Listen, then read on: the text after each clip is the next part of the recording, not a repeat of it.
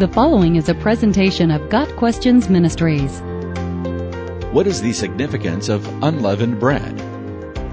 The Bible tells us that the Israelites were to eat only unleavened bread every year during Passover, as a commemoration of the exodus from Egyptian bondage.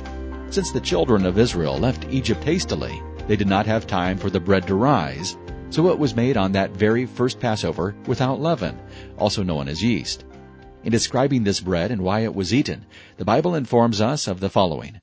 Do not eat it with the bread made with yeast, but for seven days eat unleavened bread, the bread of affliction, because you left Egypt in haste, so that all the days of your life you may remember the time of your departure from Egypt.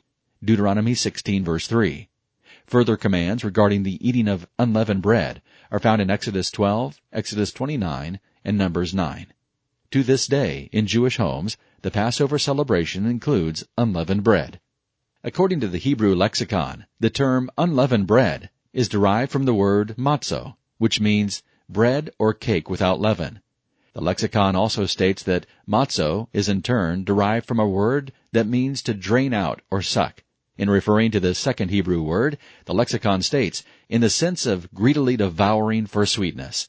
So it is quite possible that unleavened bread, while it may have been heavy and flat, may also have been sweet to the taste.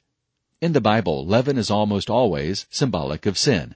Like leaven that permeates the whole lump of dough, sin will spread in a person, a church, or a nation, eventually overwhelming and bringing its participants into bondage and eventually to death.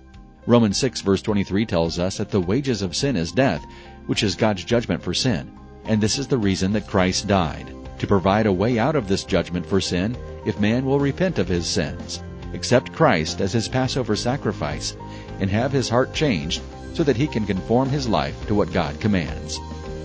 Got Questions Ministry seeks to glorify the Lord Jesus Christ by providing biblical answers to today's questions. Online at GotQuestions.org.